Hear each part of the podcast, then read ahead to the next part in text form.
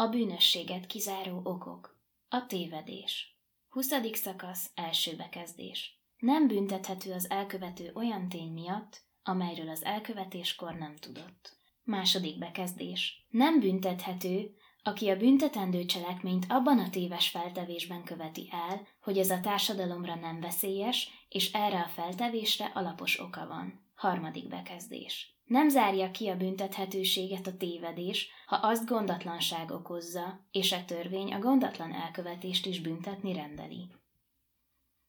Az előjáró parancsa 130. szakasz első bekezdés nem büntethető a katona a parancsra végrehajtott cselekményért, kivéve, ha tudta, hogy a parancs végrehajtásával bűncselekményt követ el. Második bekezdés. A parancsra elkövetett bűncselekményért a parancsot adó is tettestként felel, ha a katona tudta, hogy a parancs végrehajtásával bűncselekményt követ el, egyébként a parancsot adó közvetett tettesként felel.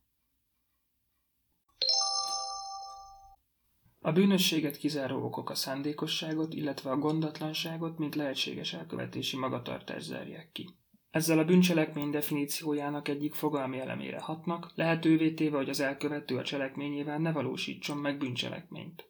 A tévedés lehet ténybeli tévedés, vagy a cselekmény társadalomra veszélyességében való tévedés. Előbbi esetben az elkövető nem tudja, hogy például akit megüt, az rendőr, így testi sértés esetén nem állhat fenn a hivatalos személy sérelmére elkövetés, mint minősítő körülmény.